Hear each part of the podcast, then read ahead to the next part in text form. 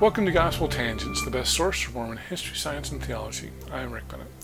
Joseph Smith spent about six months in Liberty Jail following the Mormon Missouri War of 1838.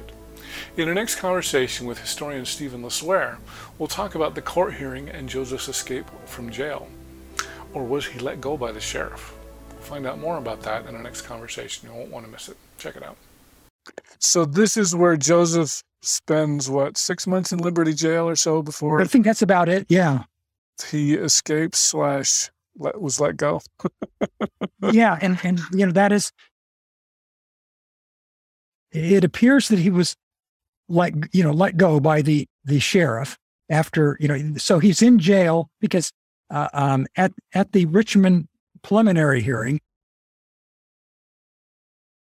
he, he and about 63 Mormons, I think it is, were tried for various crimes committed during the war. And and you know, here again is is an example of of well, the winner, you know, there in in a conflict like this, you know, there's winners and losers. And whoever wins puts the losers on trial for the crimes that, you know, were committed. And in this case, the Mormons lost. So they were put on, you know, that it was thought they were the aggressors yeah, uh, they're put on trial, and Joseph and and and some others are put in jail uh, for treason. Now, let me mention here that this that, that the Richmond Court of Inquiry occurred. You know, after you know after Lucas finally surrenders the prisoners. You know, he doesn't kill them, and and Boggs, uh, you know, Boggs is adamant. Uh, uh um, you know that hey, turn them over to the civil authorities if they, you know, committed crimes. And so there's a, it's called the Courtman, uh, uh, I mean, the Richmond Court of Inquiry. And for, for much of our history, Mormon history, we have derided this as a mock trial, a mock hearing where the Mormons weren't allowed to bring defense witnesses and, and the people who testified all lied either, you know, on purpose or they were, you know, Missourians who lied, or dissenters who lied because they were bitter, or Mormons uh, who were forced at the point of Annette to lie. And thus, you know, and the things what they lied about was that that there was burning and plundering, etc. This was a, you know, a mock trial. Well, as it this was not a trial, it was a preliminary hearing. And the purpose of a preliminary hearing is just to see if there's probable cause to believe that the defendants may have committed the crimes. And if so, then you bind them over, you know, for an actual trial. And so that's all this was.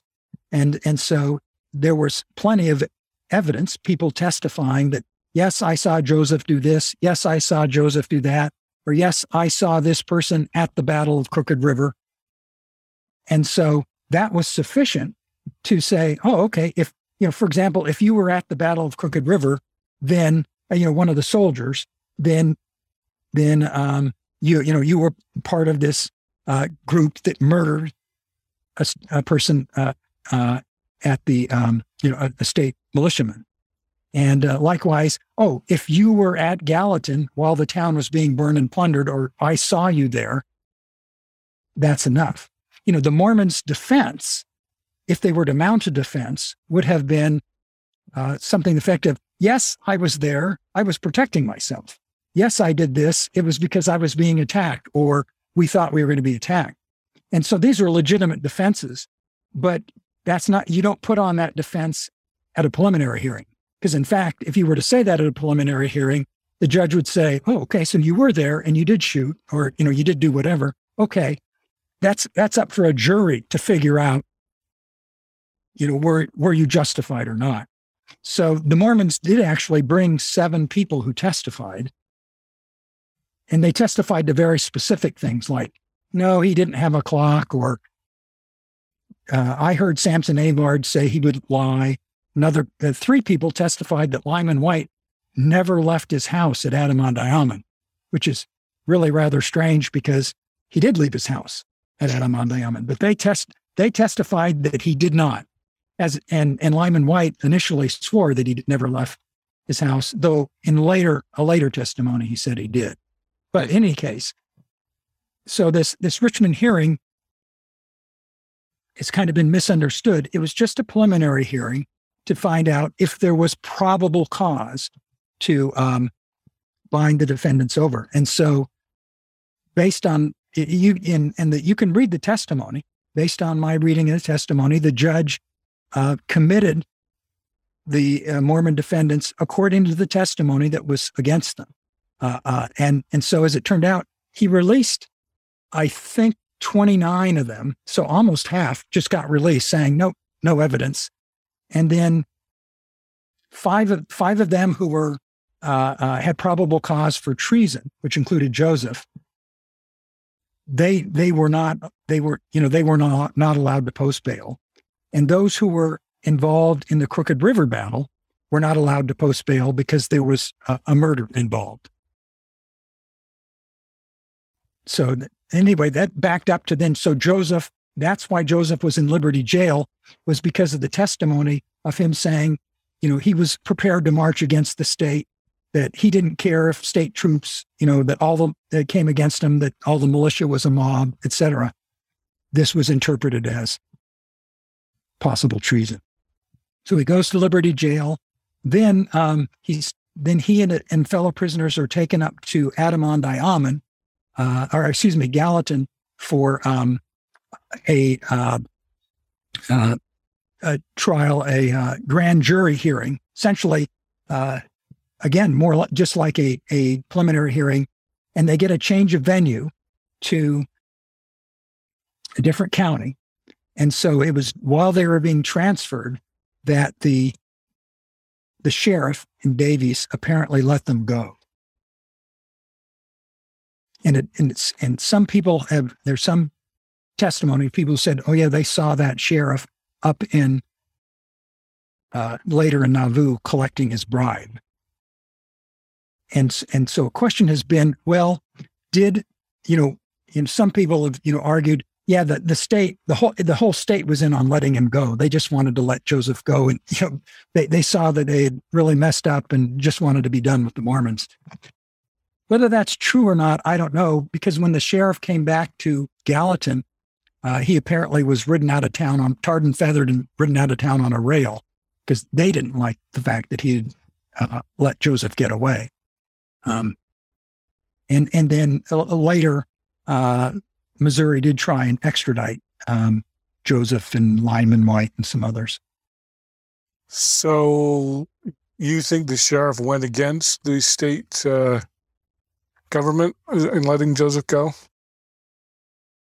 I don't know. I haven't found any. I haven't found any evidence that this. You know, anybody in the state said, "Yeah, let him go." It's it's been more of our surmise that yeah, they you know they they probably were glad to be rid of it, and uh, uh, and and you know sorry for you know because it made the state look bad, and I don't think you know, and I think that that's a legitimate ter- interpretation.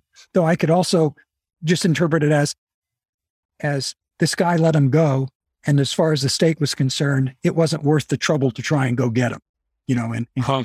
you know for the and, and and for those reasons is is it just makes us look bad but they didn't let other prisoners go um, that were in uh, uh, Boone, I think it was Boone County that were on trial for murder though uh, at least one of them escaped. Parley P. Pratt escaped, and uh, another guy, Luman Gibbs, was uh, let off for lack of evidence, and so was a third person as well. Hmm. So, so as it turns out, no no Mormons were ever convicted of crimes uh, during the war, which I mean is I would say is fair, even though they were, in some sense, they were guilty of, of certain crimes. You could argue, but on the other hand, you know, so were many, many non-Mormons who were never even brought to trial. It was, right. just, it was just assumed what what they did was was necessary and justified um, because of the Mormons' aggression. So, like with the death of David Patten, I guess the state troops are just claiming, well, self defense, and that's sorry David died. But yeah, because he attacked us. Right. Okay. So there was a movie back in, I believe it was 2019 called Out of Liberty. Did you by chance see that? I know it was here in Utah, but not... I'm sorry, I did not. Yeah. Because um, I remember, I'm trying to remember, I think it was the John Whitmer Historical Association. They, well, I, I had just seen it. So I think it was like September of 2019. It was right before COVID hit. And um, Alex Baugh, I was surprised because I thought the movie was a little bit slow, but but pretty accurate. And Alex took a lot of issues with it. I wish you could have seen it because um, it, it kind of talks about this whole issue. But in the movie, one of the things, uh, since you brought up the bribe, and I know Alex Baugh said something to the effect of, well, we're going to drink some grog. And then Joseph told the sheriff, hey, well, I'll pay you for these horses that, that we're stealing. Because, you know, essentially the sheriff gave him one or two horses. I don't remember how many. Um, so the, well, probably two because they had there were four or five prisoners. Yeah, I think five. Joseph Lyman Wight. Sid, well, Sidney, I think got released for bad health or something. Yeah, Caleb Baldwin. okay. Alexander McRae. Oh, I don't remember them. Yeah. Okay, so they would have probably needed two horses to get away anyway, right? So we probably took a couple of horses so and and Joseph in the movie gave his word that he would pay back the sheriff for the horses that he quote unquote stole. Um, so is that kind of the story around the bribe? Do you think that Joseph was just repaying a debt, and uh, some people saw that as a bribe, or? I, I guess so. You know that that is news to me. So, so in other words, is Alex arguing then it wasn't a bribe?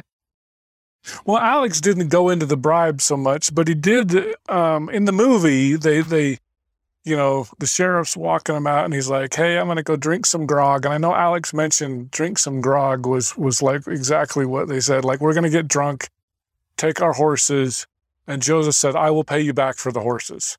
I mean, that's how Alex. I, I never I never heard the word bribe until you mentioned it. So that's that's the way Alex described what happened with the sheriff but I can see how others would have interpreted that as as a bribe. Yeah. Okay. Yeah, and I will say I don't I don't recall enough about those details to say one way or the other. Okay, but okay, so because I could see how so, Joseph's like I'm repaying a debt, and other people would say, well, that's a bribe. So for for letting us go or whatever, but yeah. And and so I suppose then if he did just let him go without a without a bribe, so to speak, then that place to the idea that, well, the state of Missouri told him, you know, or somebody told him to do that, uh, as opposed to, no, he did it because he got bribed. But in any case, the the uh, um, that there there were there actually two two men who were involved, or two Daviess County uh, lawmen. One of them signed an affidavit, you know, asserting that the prisoners made their escape without the connivance uh, consent or negligence of myself or said guard. what else are you going to say?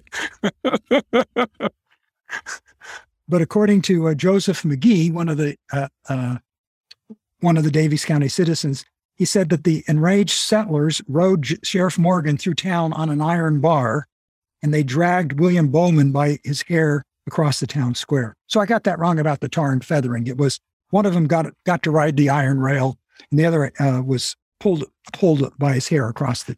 So so you know they were not happy. the more I hear about Missouri justice, uh, there was another story. I'm trying to remember. Was Alex Baugh? I think Alex Baugh told me. Um, this is back in 1832 in Jackson County, or maybe even before that. They were they were divvying up the land, and uh, the people told a judge that if he interfered with the land auction that they were going to throw him in jail. At least until the auction was over. And uh, it just seems like missouri uh, is it a fair is it fair to say missouri especially was a very lawless place and that law enforcement wasn't strong anywhere in the state or at least uh, where the mormons were for sure? Well i'd, I'd say in the western part of the state the, in, okay. because in the eastern part you have st louis um, though I'm not sure it, it had had its, its, issues. But yeah, that you know back then, yeah, that that uh, it was it was at the edge it was at the edge of the uh, of the United States. You know, the uh, territory to the west was Indian territory. Mm-hmm. So so anyway, uh, on the escape, uh, you know, when they you know whether it was, you know whether they were allowed to go or escaped or whatever, that um that that the five there were five prisoners and and Hyrum Smith was in there as well was was one of them. Oh, okay. So anyway, so they tr- they traveled on, you know, to, to they traveled on out of the way roads, you know, and and you know, so they wouldn't be recognized and seen, and they also traveled under assumed names, and uh, um, and they told people as they went east uh, at um, that um, that they were land seekers as they went as they went to, towards Nauvoo. Excuse me, they said they were land seekers from the east, sort of inspecting lands. And we get this story from Orange Wight, Lyman Wight's son. And he says, you know, so they. Orange, like the fruit? His name was Orange? Yes. Wow. Yeah. That's interesting. Yeah. So, um, so they, so they're traveling under assumed names. So, and, and then they stayed at farms, you know, stayed with different people as they went along.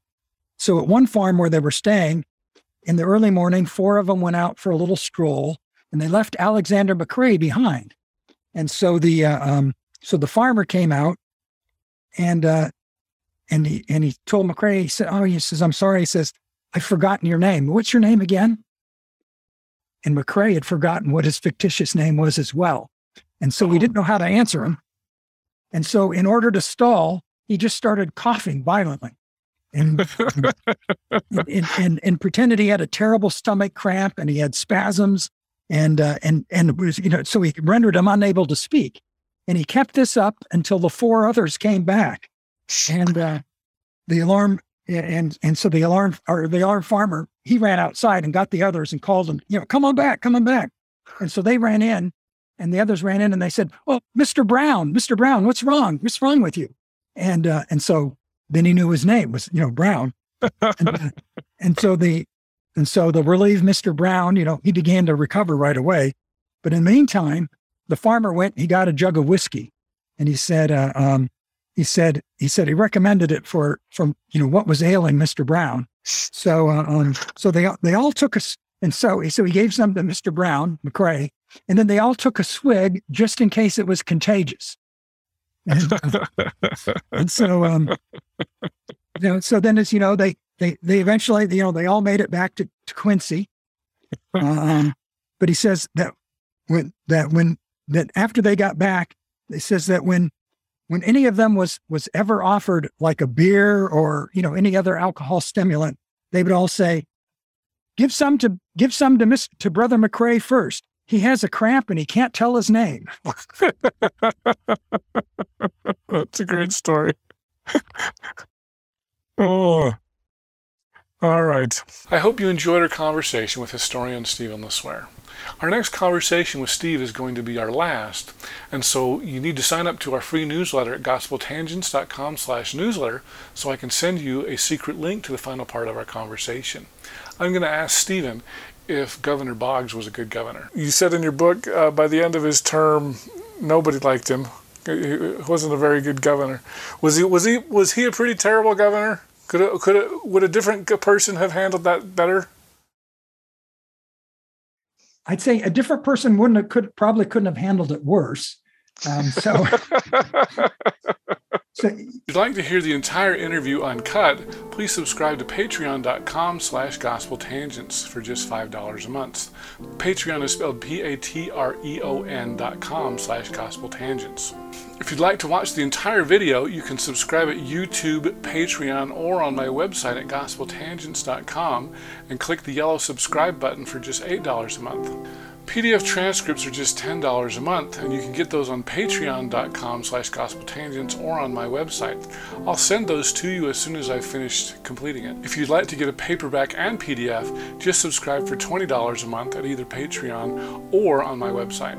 Individual paperbacks are available at Amazon.com. Just do a search for Gospel Tangents interview, and you can find all of our past interviews there. Show your Gospel Tangents pride by purchasing a t-shirt on our website at gospeltangents.com slash shop. Subscribe on Apple Podcasts at tinyurl.com slash gospeltangents You can get our latest updates by friending me at Facebook, or you can also follow our page at facebook.com slash gospeltangents. Become an insider and you can see the newest videos. Follow us on Twitter at gospeltangents. Click here to subscribe, here for a transcript, and over here we've got some of our great videos. Thanks again.